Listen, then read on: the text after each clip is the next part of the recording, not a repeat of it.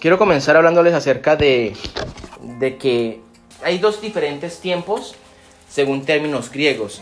El primero es el cronos, que se refiere al tiempo que se puede medir, lo, de ahí viene la palabra cronómetro, que es un tiempo que se puede medir, el tiempo con el cual nos movemos. Y viene también el kairos de Dios. Son palabras griegas. El kairos de Dios es un tiempo específico, un tiempo establecido, un tiempo, digámoslo así, perfecto para Dios. Amén. Entonces, comenzando eso, vamos a ver los tiempos de Dios son perfectos. Los tiempos de Dios son perfectos. Vamos a hablar por ese tema, Padre. Te damos gracias por tu presencia, Dios mío. Declaramos que vamos a aprender en esta mañana lo que son tus tiempos, Señor, unos tiempos perfectos, que no son nuestros tiempos, sino los tuyos. Sabemos y entendemos de que tú eres un Dios bueno y que todo se hace conforme a tu voluntad y que tienes un tiempo establecido, un tiempo específico para nuestras promesas y bendiciones. Te damos gracias por este mensaje, gracias por tu palabra. Declaramos que tú vas a hablar, Señor, a nuestros corazones y te bendecimos en el nombre de Jesús. Amén y amén. Los tiempos de Dios son perfectos. Entonces, cuando hablamos de tiempo cronos y el tiempo kairos, hablamos de que hay tiempos de nosotros que interfieren en lo que Dios quiere hacer. Hay tiempos nuestros que interfieren en lo que Dios quiere hacer. Los tiempos nuestros, los tiempos del hombre muchas veces están completamente llenos de obstáculos, llenos de barreras, cosas que limitan el poder de Dios hablando en cuestión del tiempo. Por ejemplo, muchas veces nuestros tiempos están contaminados por qué? Por afanes. Muchas veces el afán hace que contamine nuestros tiempos. Todo el tiempo estamos preocupados, azarados, con afán, una cosa y la otra, tengo que hacer esto, tengo que hacer esto otro. Siempre estamos ocupados, siempre tenemos afanes en nuestra vida. La otra son las preocupaciones. Muchas veces estamos preocupados. Muchas veces estamos completamente preocupados, no sabemos qué hacer, no sabemos cómo resolver un problema, no sabemos cómo avanzar tal vez en nuestra vida. Entonces esa preocupación hace que nuestro tiempo prácticamente se encierre como en un círculo y no podamos ver el tiempo perfecto de Dios. ¿Por qué? Porque nos movemos en un tiempo cronos, en un tiempo cronológico, en un tiempo que es medible, más no en el tiempo kairos, que es el tiempo de Dios. Amén. Muchas veces los tiempos del hombre están llenos de dudas, de incertidumbres y obviamente de estorbos. Entonces, cuando hablamos de el tiempo de los hombres, podríamos a veces incluso decir, Dios está tardando con cierta respuesta o milagro. Entonces, muchas veces podríamos decir en nuestros tiempos, Dios está demorando y se está tardando en cumplir un milagro o una promesa que Dios nos hizo. ¿Por qué? Porque nos movemos en qué? Nos movemos en nuestro tiempo. Entonces muchas veces queremos que Dios se acomode a nuestro tiempo. Y decimos, no, es que yo he estado orando y Dios se ha estado demorando con mi promesa. Se ha estado demorando con qué? Con mi milagro. Simplemente ¿por qué? Porque no lo vemos en nuestro tiempo. Por ejemplo, vamos a ver el libro de Juan, capítulo 11. Habla acerca de la resurrección de Lázaro. Un hombre que muere y que es, llamado por Marta y María, que eran dos hermanas de Lázaro, para que el Señor hiciera algo. Entonces, dice la palabra de que cuando Jesús llega, llega María, Marta y María le comienzan a decir, Señor, si tú hubieras estado aquí, mi hermano no habría muerto. Eso es lo que dice, lo que dicen las hermanas de Lázaro. Señor, si hubieras estado aquí, mi hermano no habría muerto. Entonces, luego llega Marta, la otra hermana, y le dice, Señor, de ya, que eso es ya huele mal. Huele mal, ya lleva cuatro días. ¿Qué dice el Señor? El Señor le dice, ¿no te he dicho que si crees verás la gloria de Dios? Entonces, para ellas el tiempo ya había pasado. ¿Por qué? Porque se enfocaron en su tiempo y dijeron, Señor, si hubieras estado aquí. Más adelante el Señor le dice, va a resucitar. Sí, Señor, yo sé que va a resucitar en el día postrero. Entonces ahí ya no estaba en un tiempo pasado, sino que ya estaba en un tiempo futuro. Yo sé que más adelante va a resucitar. Pero el Señor le está diciendo, es ahora. Va a resucitar. Pero ya no lo entendían. Entonces, ¿qué tan dispuestos estamos a creer?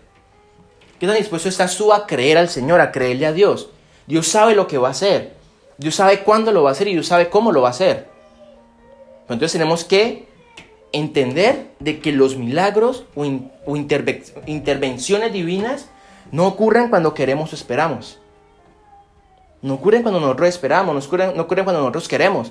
Ocurren en el tiempo de Dios.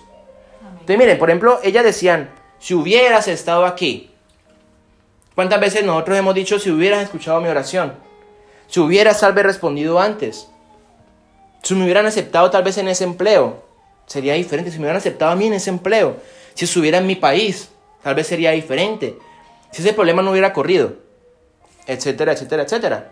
Entonces muchas veces decimos, si hubieras estado aquí, si hubiera pasado esto. ¿Por qué? Porque nos movemos en nuestros tiempos. Nos centramos en nuestros tiempos, pero el tiempo de Dios es perfecto. Entonces muchas veces queremos que Dios sobre en nuestro tiempo, aun cuando los caminos, los pensamientos y los tiempos de Dios son perfectos.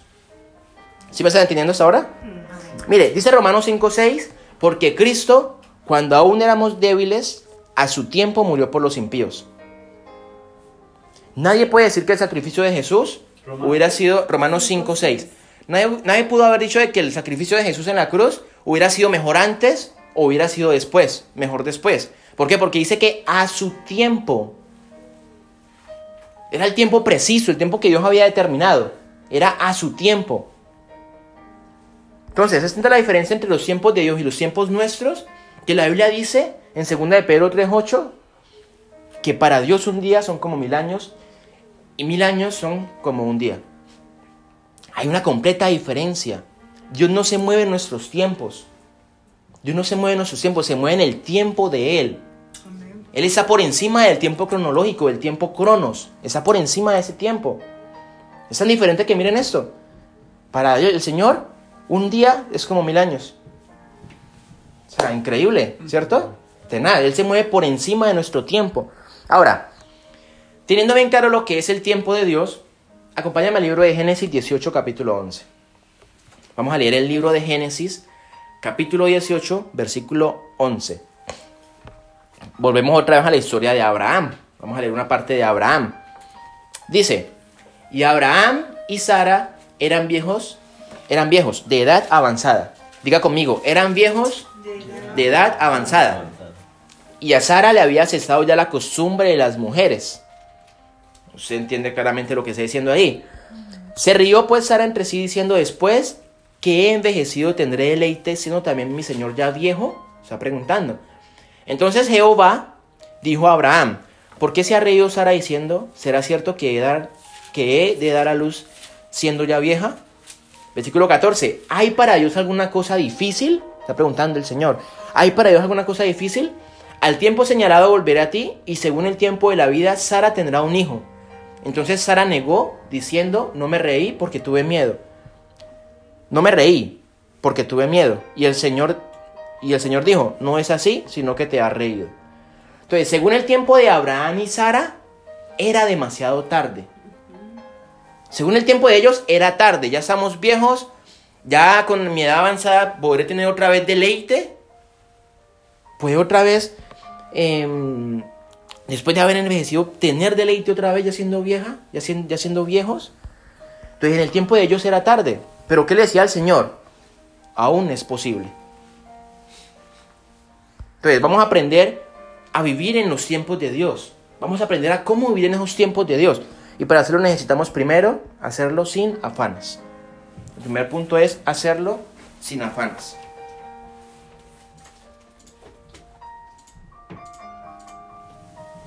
Hacerlo sin afanes. Filipenses 4.6. Filipenses 4.6 Dice así, por nada estéis afanosos. Dice que por nada estéis afanosos, Filipenses 4:6. no sean conocidas vuestras peticiones delante de Dios en toda oración y ruego, con acción de gracias. Por nada se afane, si no sean conocidas nuestras peticiones delante de Dios. En vez de usted afanarse por su necesidad, por su dificultad, por su problema, dice la palabra, que Dios conozca tus peticiones. Eso es lo que me está diciendo allí. Que Dios conozca tu petición en oración y ruego, con acción de gracias. Acción de gracias que es agradecimiento. Aún con la preocupación, aún con el problema, sean conocidas sus peticiones a Dios en oración y ruego con acción de gracias, con agradecimiento. Entonces, por lo que más nos afanamos es por cuestiones de tiempo. Nos afanamos por tiempo.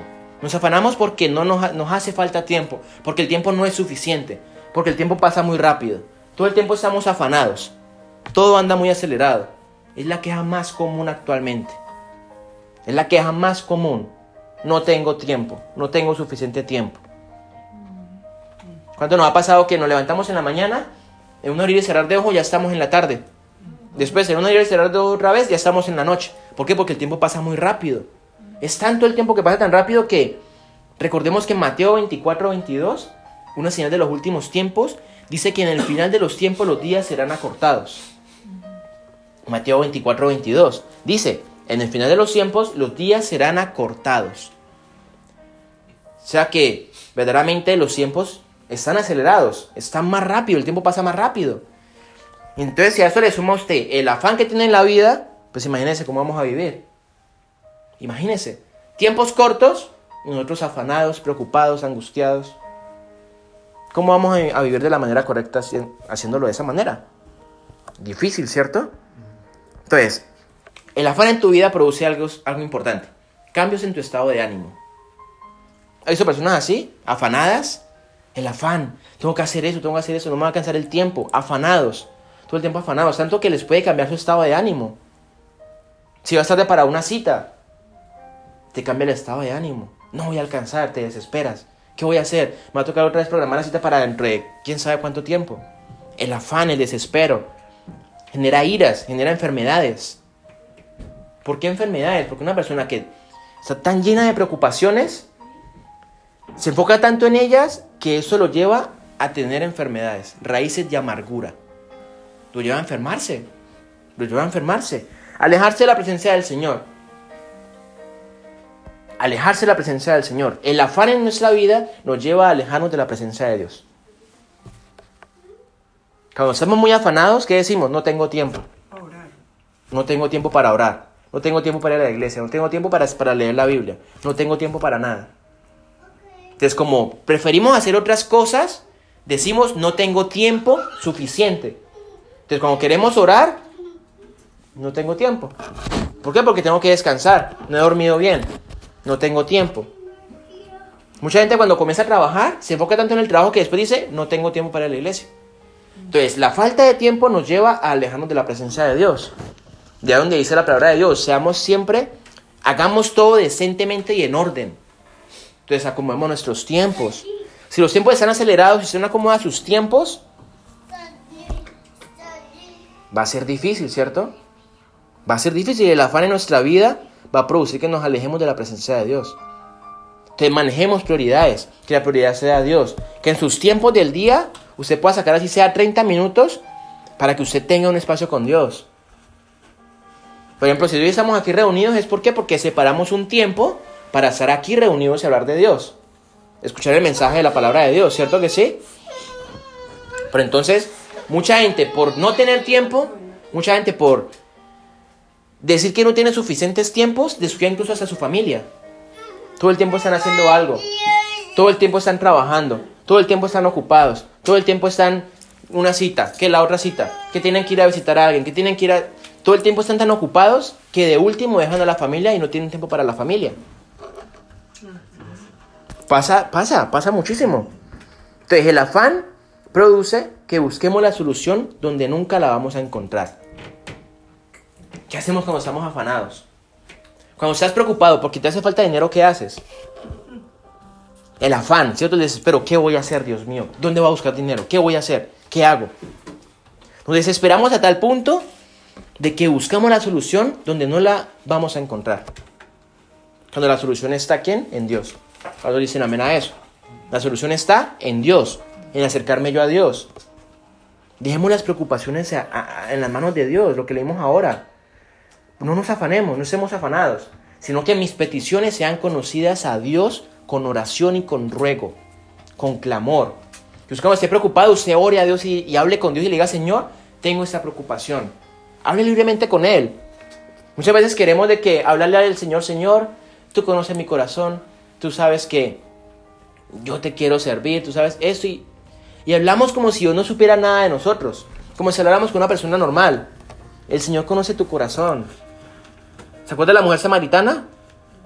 ¿Se acuerda? Dame de beber. Y, ¿no? Si supieras quién te está pidiendo de beber, tú le dirías a él, te daría agua, del agua que da vida eterna. Y después el Señor le dice, ¿quieres esa agua? Ok, llama a tu marido. No, Señor, no tengo marido. Bien dicho, porque has tenido cinco y el que tienes ahora no es su marido. Entonces conocía más allá de la mujer, sin haberla, sin haberla visto antes. Entonces cuando oremos a Dios, cuando hablemos con Dios, hágalo con libertad. Señor, estoy en angustia. Señor, tengo rabia. Señor, tengo ira. Señor, no me siento bien. Señor, estoy triste. Hable con libertad. El Señor conoce su corazón. Que muchas veces queremos orar y decirle al Señor, Señor, tal vez destapando un poco lo que somos nosotros. Tal vez estoy en pecado y quiero decir al Señor, no le quiero decir al Señor que estoy en pecado, como queriendo al Señor esconderle lo que estoy viviendo y el Señor conoce todo. Entonces no hay nada más especial que una persona sincera. Una persona que cuando hable con Dios lo, haga con libertad, con sinceridad. Señor, tú conoces mi corazón. Tú sabes por qué estoy pasando. Tú sabes por qué estoy preocupado. Tú sabes por qué estoy afanado. Tú lo sabes todo. Dios lo sabe todo. ¿Cierto? Entonces, sin afanes, no nos afanemos. Por todo nos, nos afanamos y no hemos aprendido a confiar en Dios. Cuando nos afanamos, nos preocupamos, es una muestra de que no hemos aprendido a confiar en Dios. Qué lamentable que como creyentes, como hijos de Dios, estemos preocupados, estemos angustiados, estemos afanados. Cuando el Señor te dice, confía. ¿Cuántos problemas, cierto? ¿Cuántas adversidades? Y estamos todos deprimidos, estamos todos angustiados, todos tristes, no sabemos qué hacer. El Señor te dice, confía y tú enfocado en tu afán y en tu preocupación. Entonces, qué lamentable. Nos afanamos por qué? Por comida. Nos afanamos por comida. ¿Qué vamos a comer hoy? ¿Qué vamos a comer mañana? ¿Qué vamos a comer pasado mañana? Y ella nos enseña que cada día tiene su propio afán. Que si incluso si Dios alimenta las aves de los cielos, ¿por qué nos preocupamos nosotros? ¿Por qué nos preocupamos? Nos preocupamos por qué vamos a vestir. ¿Por qué vamos a vestir? ¿Qué nos vamos a poner hoy? No tengo ropa, no tengo zapatos, ¿qué voy a hacer? Y es como si fuera un afán, como si fuera algo prioritario. ¿usted tiene que vestirse? Claro que sí. no, no tengo ropa, me voy a ir sin, camisa para tal parte. No, no, no lo debe hacer. Pero no se afane por eso. Que eso no sea un afán para usted. Nos afanamos por fechas especiales, por viajes, por negocios. Todo es un afán. Todo es una preocupación. ¿Qué voy a hacer? Y escúcheme, no me malinterprete. Está bien que usted separe fechas especiales. Está bien que usted haga viajes. Está bien que usted haga negocios. Pero que eso no le robe a usted la paz. Entiéndame, que eso no le robe a usted la paz. Que eso no, le, no lo lleva a usted a estar siempre afanado, siempre angustiado. Entonces, cuando comenzamos a vivir tanto y enfocarnos tanto en el tiempo, en el tiempo de nosotros, en el tiempo cronos, nos lleva a desprendernos del tiempo kairos de Dios, el tiempo perfecto de Dios. En nuestro tiempo, claro, los afanes. ¿Y qué me voy a poner? Y hay que mercar, y hay que lavar, y hay que hacer eso, y que la ropa, y que no sé qué cosas. Nos afanamos tanto en nuestro tiempo que descuidamos el tiempo perfecto de Dios. Entonces, una persona que confía en Dios sabe de que sin importar qué estamos viviendo en nuestro tiempo, el tiempo de Dios es perfecto. ¿Quién dice amén a eso? El tiempo de Dios es perfecto. Dios sabe cuándo va a ocurrir el milagro. Dios sabe cuándo va a ocurrir una bendición en mi familia, una bendición en mis finanzas, una bendición en mi vida. Dios sabe el momento exacto. ¿Sí me están entendiendo? Entonces el Señor nos enseña a no afanarnos, a no, afanarnos porque cada día trae su propio afán. Afanarnos hace que perdamos la visión. afanarnos te lleva a perder la visión y nos equivocamos de rumbo. ¿Se acuerda el caso de que acabamos de leer de Abraham y Sara? Recibieron la promesa y se afanaron. En el momento de espera se afanaron y equivocaron su rumbo. Equivocaron su rumbo. Decidieron que tomar la decisión de ir con la criada y traer el milagro de Dios, la promesa de Dios, por medio de una tercera persona. ¿Se acuerda que lo vimos en la anterior, la anterior reunión? De una tercera persona. Cuando yo les dijo, ustedes dos van a tener un hijo. Entonces, cuando usted no entiende el tiempo de Dios, que el tiempo de Dios es perfecto, te va a llevar a ti a que pierdas la visión y te desenfoques. Te vas a desubicar de rumbo, te vas a equivocar de rumbo, te vas a equivocar. Yo no sé, yo no sé qué le ha prometido. Yo no sé qué promesa tiene usted de parte de Dios, no lo sé. Lo que sí le puedo decir que es, cuando usted tiene claro de que la promesa de Dios se va a cumplir en el tiempo perfecto, los problemas que usted tiene no van a llevarlo a usted a desenfocarse. No van a llevar a usted a quitar la mirada de la promesa. Entonces no te afanes. No nos afanemos, sepamos esperar, seamos pacientes. Confiemos en Dios. Confiemos en Dios. Amén. Segundo punto es sin dudas. Sin dudas. Entonces vamos a aprender a vivir en los tiempos de Dios y debemos hacerlo sin dudar. Sin dudar. Génesis 18:14. Génesis 18:14 dice así. Aquí lo que dice, lo que le dice Dios a Abraham y a Sara. Le dice, ¿hay para Dios alguna cosa difícil? Al tiempo señalado, diga conmigo, al tiempo señalado, volveré a ti. Y según el tiempo de la vida, Sara tendrá un hijo. Tenaz, ¿cierto? O sea que el Señor, apenas le hace la promesa, ya había definido el tiempo exacto en que Sara iba a tener al hijo. Y no fue inmediatamente. Inmediatamente Sara no quedó embarazada. Y a los nueve meses tuvo el hijo, no. Dice que el Señor al, tiempo señalado va a volver y según el tiempo de la vida Sara va a tener un hijo. Eso pasó años después. Pero Dios ya había establecido el tiempo. ¿Tenás cierto? O sea que muchas veces Dios te promete a ti algo, te da una promesa y te dice en el tiempo señalado la promesa se va a hacer realidad. Y como nos vamos a nuestro tiempo, creemos que la promesa se va a hacer realidad este año, que se va a hacer realidad ya, que puede pasar. Pero no estamos entendiendo de que Dios ha señalado un tiempo específico.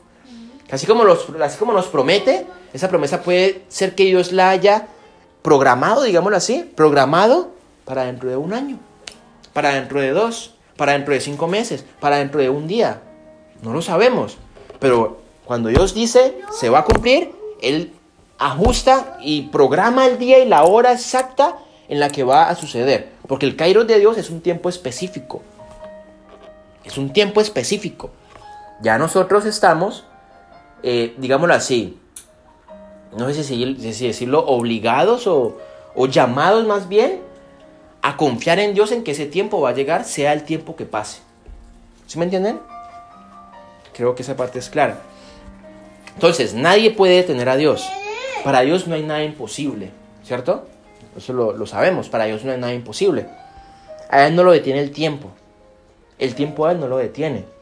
Entonces, si creemos, tenemos que disponernos de que Dios va a hacer cosas grandes con nosotros. ¿Quién dice amén a eso? Cuando usted dice amén, eso, eso no es solamente el hecho de, ay, amén, ¿por qué? Porque lo hacemos en la iglesia. No, cuando usted dice amén, está diciendo, eso es para mí. Así es, así va a ser en mi vida. Está declarando que así va, a suceder con usted. Entonces, ah, voy a hacer un paréntesis. Cuando hablamos de amén, cuando, hablamos de decir amén, no lo podemos hacer en emociones. Hay mucha gente que lo hace en emociones. Incluso cuando dicen una cosa negativa en la palabra, ellos dicen amén. Cuando está diciendo es que baja, que quieres que eso pase en tu vida. Entonces tengamos cuidado con eso. Ahora, segunda de Samuel, 2.20, segunda de Daniel, perdón, 2.21, Daniel 2.21, dice que él puede acelerar los tiempos o detenerlos. Como el tiempo de Dios está por encima de nuestro tiempo, dice Daniel 2.21 de que él puede acelerar los tiempos o los puede detener. ¿Se me entienden? Daniel 2.21. Entonces hoy en día los tiempos transcurren aceleradamente, son muy rápidos, son más rápidos. ¿Por qué? Porque el Señor lo dijo. Entonces, para la mente de Sara era imposible que a los 90 años pudiera dar a luz un hijo. ¿Cierto? ¿Lo vimos? Y de ella salieron millones de personas. Tremendo, ¿cierto? Era imposible para ella tener un hijo. Y aún así de ella salen millones de generaciones, millones de personas. Entonces, ¿cuánto vamos a aprender a confiar en Dios sin dudar? De que lo que Dios promete se va a cumplir. La promesa que Dios te hizo a ti, esa promesa se va a hacer realidad y se va a cumplir en el tiempo de Dios, que es perfecto. Tercer punto dice que sin estorbos. Miren, cuando tenemos promesas de parte de Dios, también tenemos estorbos. Hay cosas que estorban también. Primera de Tesalonicenses 2.18. Vamos a ver qué dice. Primera de Tesalonicenses 2.18. Dice, por lo cual, aquí está hablando el apóstol Pablo, por lo cual quisimos ir a vosotros, yo Pablo ciertamente una y otra vez, pero Satanás nos estorbó. ¿Qué está hablando la iglesia de Tesalónica? Está diciendo, una y otra vez hemos querido ir a donde están ustedes, pero Satanás nos estorbó. Entonces, el diablo siempre va a querer estorbar. El diablo siempre va a querer estorbar. Cuando usted tiene promesas de parte de Dios, el diablo siempre va a querer estorbar. ¿Por qué? Porque el Satanás no quiere que usted sea bendecido. Satanás no quiere que usted reciba promesas de parte de Dios, que usted reciba bendiciones de parte de Dios. Él no quiere eso. Al contrario, él quiere. La palabra de Dios dice que él vino para matar, hurtar y destruir. Entonces él siempre va a querer levantarse en contra de lo que Dios hace. Entonces él siempre va a querer estorbar tu caminar. Tu caminar. Cuando comenzamos a buscar de Dios, van a haber oposiciones, va a haber estorbo. El enemigo se va a levantar y va a querer interrumpir ese caminar con Dios. Va a querer interrumpirlo. Entonces va a querer estorbar tu propósito. Entonces cuando queremos buscar del Señor, cuando queremos caminar con Dios, cuando queremos andar en ese propósito que Dios nos encomendó, que Dios nos entregó, Satanás se va a levantar en contra. Y muchas veces lo hace con preocupaciones. Muchas, lo hace, muchas veces lo hace con problemas. Muchas veces lo hace con momentos de adversidad, queriendo sacarnos del camino, queriendo sacarnos del propósito. Desenfocarnos. Desenfocarnos. Va a querer estorbar tu fe. No hay nada que, al diablo le guste más que una persona que duda en Dios. Que una persona que no cree en Dios. Que una persona que tal vez tenga dudas de lo que Dios habla. Eso al diablo le gusta. Porque no estás creyendo. ¿Sí me entienden? Entonces él siempre va a querer atacar tu fe. Entonces por eso hoy en día hay mucha gente con razonamientos humanos, ¿no? Razonamiento, la Biblia toda, toda, toda la razonan. Ahora día yo vi en, en internet una noticia de que eh, un premio Nobel de física dado a un científico por decir, en el universo no hay espacio ni siquiera para Dios. Me puse a leer los comentarios y obviamente había gente cristiana creyente que decía, claro, Dios está más allá del universo. Dios es más grande que el universo. ¿Ah? ¿Uno que es inválido para No, no, otro. Otro que, que es actual. Eh, Hawking, creo que llama él. Algo así. Pero no, el del premio es, otro, que incluso eso, es, eso pasó hace como dos semanas, creo. Entonces, entonces la gente comenzó a comentar, claro, es que Dios es más grande que el universo, no hay espacio para Dios ahí, Dios es más grande. Entonces la gente comenzó a decir, ¿y de cuál Dios hablas? ¿Cuál Dios? De tantos dioses que hay, ¿de cuál Dios hablas? Las personas que no son creyentes. Entonces, claro, entonces, Satanás siempre va a querer atacar la fe, siempre, con razonamientos humanos. Hay ateos que leen la Biblia, ¿usted sabía eso? Hay ateos, gente atea que no cree, que lee la Biblia buscando contradicciones. Buscando contradicciones. Entonces hacen publicaciones en Facebook, supuestamente un mensaje cristiano, una enseñanza cristiana, donde lo que hacen es confundir a las personas. Un día me encontré con uno así. Estaba investigando algo y lo leí. Cuando al final decía esto es lo que te van a responder siempre los cristianos. Era un documental, un escrito de una persona atea. Con cita bíblica, con traducciones supuestamente del original, interpretando de que por qué había una contradicción. Entonces hay gente que usa el razonamiento para entender la palabra de Dios. Y la palabra de Dios, en muchas partes de la palabra de Dios, no se puede usar el razonamiento humano para entenderla. ¿Se acuerda? La, Biblia habla acerca de, de algo que dice que sobrepasa nuestro entendimiento. Habla acerca de los pensamientos de Dios son más grandes que los nuestros, pero también habla de algo que sobrepasa nuestro entendimiento. No sé si es el amor de Dios, pero en todo caso hay cosas que van más allá de nuestro razonamiento. ¿Se acuerdan lo que dice la palabra de Dios? Jeremías 63.3. Clama a mí y yo te responderé y te enseñaré cosas grandes y ocultas que tú no conoces. Cuando leemos la palabra de Dios hay cosas ocultas que no conocemos, que solamente se conocen, ¿por qué? Por revelación de la palabra de Dios. Si usted para leer la palabra tiene que hacerlo con el Espíritu Santo. El Espíritu Santo de Dios es el que te revela a ti la palabra. Pero si lo hacemos así leyendo como si fuera una enciclopedia, un diccionario, un libro de ciencia, cualquier cosa, nos vamos a equivocar, nos vamos a confundir. Por eso lo mejor es que, si usted no entiende algo en la palabra de Dios, pregúntele a alguien que le pueda responder. Y no a cualquier persona. Pregúntele a alguien que le pueda responder. Gálatas 5.7 dice así. Vosotros corríais bien. ¿Quién os estorbó para no obedecer a la verdad? Gálatas 5.7. Ustedes corrían bien, pero ¿quién los estorbó? ¿Quién los estorbó para que no obedecieran a la verdad? Entonces hay cosas que estorban. Mire, el diablo siempre va a querer estorbar tus metas, tus mejores ideas.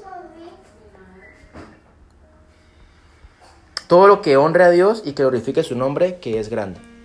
Siempre va a querer estorbar. Con cualquier cosa que va, a querer estorbar. Como hijos de Dios también nos estorba algo. Ya eso es a nivel personal. Nuestro mal carácter. Nuestro mal carácter a veces se estorba en lo que Dios quiere hacer. En el tiempo que, en el tiempo que Dios ha establecido para hacer algo en nuestras vidas. Nuestro mal carácter también estorba. A veces tenemos mal carácter. Tenemos que reconocerlo. A veces no sabemos cómo comportarnos. A veces sin, darnos cuenta somos groseros. Nos portamos mal. Exacto. Exacto. Como hijo de Dios nos estorba el pasado. El pasado. ¿Se lo que dice la palabra? Dice, sí, exacto. Dice, las cosas viejas, viejas pasaron, he aquí todas son hechas nuevas. ¿Se acuerda? No recuerdo muy bien cómo comienza, pero dice, las cosas viejas pasaron, he aquí todas son hechas nuevas. Es más, muchas, muchas mujeres también toman ese versículo erróneamente, ¿no? lo malinterpretan diferente. Y dice, mi amor, las cosas viejas pasaron, necesito un televisor nuevo, eso ya pasó, eso está viejo. ¿Cierto? O muchas veces dice, hoy las cosas viejas pasaron. Mi amor, lo siento, pero ya pasaste, estás muy viejo. Las cosas viejas pasaron, ¿cierto? Pero entiéndame, cuando hablamos de hijos de Dios, nos estorba nuestro pasado. No se acuerde más de relaciones sexuales pasadas, de cosas pasadas. Ya deje todo eso atrás. Eso estorba. Eso estorba. El apóstol Pablo lo dijo, ¿se acuerdan? Olvidando ciertamente lo que queda atrás, prosigo hacia la meta. Olvídese de lo que está atrás. Eso estorba. Eso estorba. Olvídese de cómo usted vivía anteriormente, antes de conocer al Señor. Olvídese de eso. ¿Cómo vivía usted antes de conocer a Dios? Ay, es que mm, yo era bien mujeriego, yo tenía muchas mujeres. O yo era bien alcohólico, me gustaba beber alcohol. Y lo decimos como con orgullo. Me gustaba eso, pero ya dejé de hacerlo. Me gustaba. Olvídese de eso. Olvídese de eso. El pasado estorba. El pasado estorba. Las preocupaciones, la incertidumbre, la incredulidad. Obviamente todo tipo de pecado también estorba, ¿no? Toda clase de pecado. Hoy en día podemos entender que hay muchísimos pecados, incluso de los de los que ni siquiera sabemos que, eran que era pecado. Entonces, estorba nuestra relación con Dios el pecado. ¿Cuántos saben eso? El pecado estorba tu relación con Dios. Yo creo que esa parte es muy clara. Cuando estamos en pecado, eso estorba nuestra relación con Dios. ¿Le ha pasado de que tal vez usted no se siente digno de acercarse a Dios porque está en pecado? ¿No se siente digno porque se siente impuro, se siente sucio? Y dice, no, pues Dios que me va a escuchar. Dios que va a escuchar mi oración. ¿Por qué? Porque eso estorba. Eso estorba la relación con Dios. Eso hay gente que cuando comete un, comete un pecado, la decisión cuál es? Alejarse. Alejarse de la presencia de Dios. Alejarse de Dios. Alejarse de Dios. Esa es la decisión. ¿Por qué? Porque el pecado siempre va a estorbar. Siempre va a estorbar. Pero Dios nos ama por encima de ese pecado. Dios ama al pecador. Dios nos ama como somos. Escúcheme, si Dios te llamó a ti, Él sabe cómo eres. Él sabe que a veces estás sucio. Él sabe que a veces no estás perfecto. O a veces no eres perfecto, suena mejor así. A veces no eres perfecto. Que ninguno lo es. Él sabe cómo te llamó y por qué lo hizo. Él sabe por qué. Él sabe cuál es tu lucha. Él sabe cuál es tu dificultad.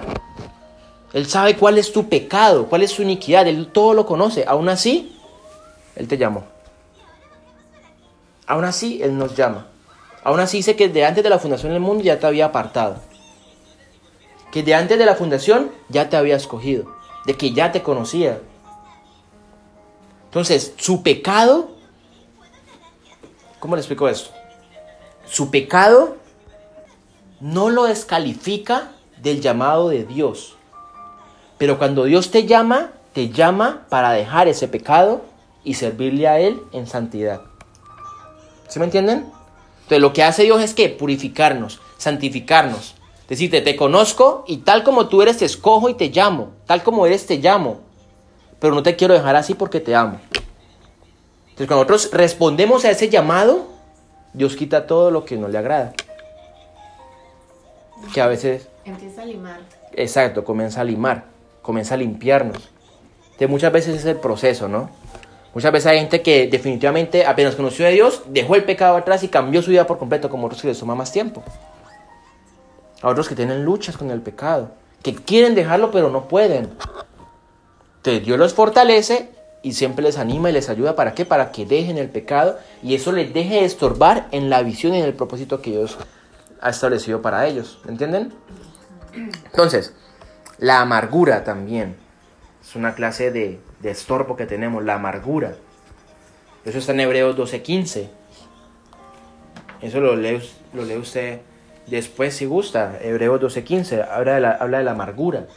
Habla de una raíz de amargura. Dice que eso estorba.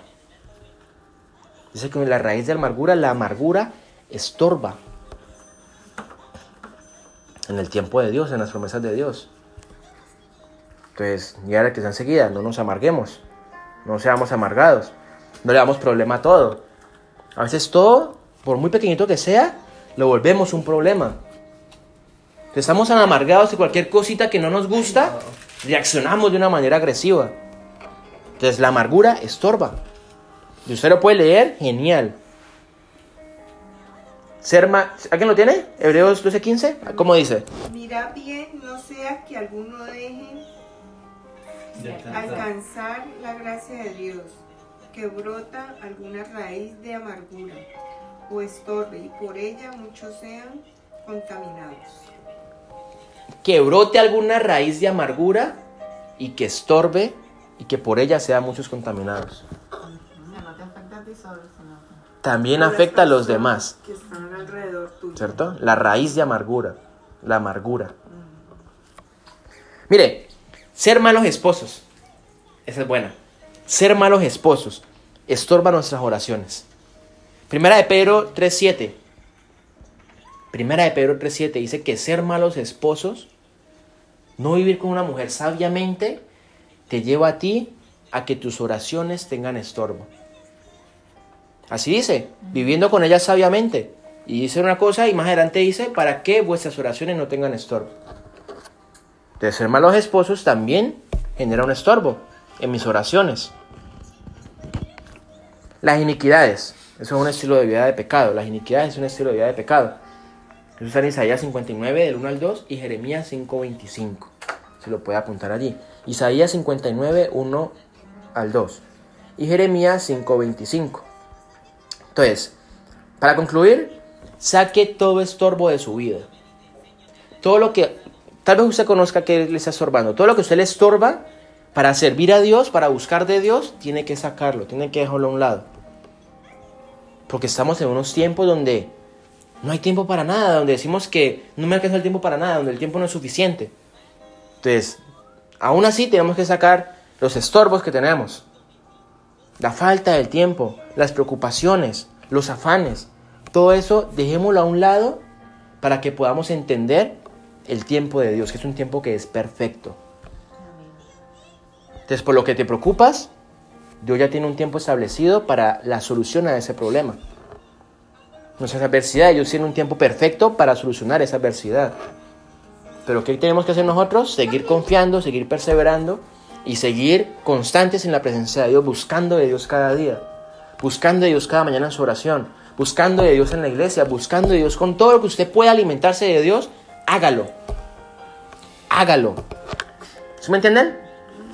Entonces, vamos a orar. Espero que ese mensaje haya sido bien claro. Y vamos a aprender verdaderamente a vivir en los tiempos perfectos de Dios. Dios es un Dios bueno, Dios es un Dios misericordioso, lleno de gracia, que ama a sus hijos y que establece tiempos exactos para bendecirnos. Amén. Vamos a orar.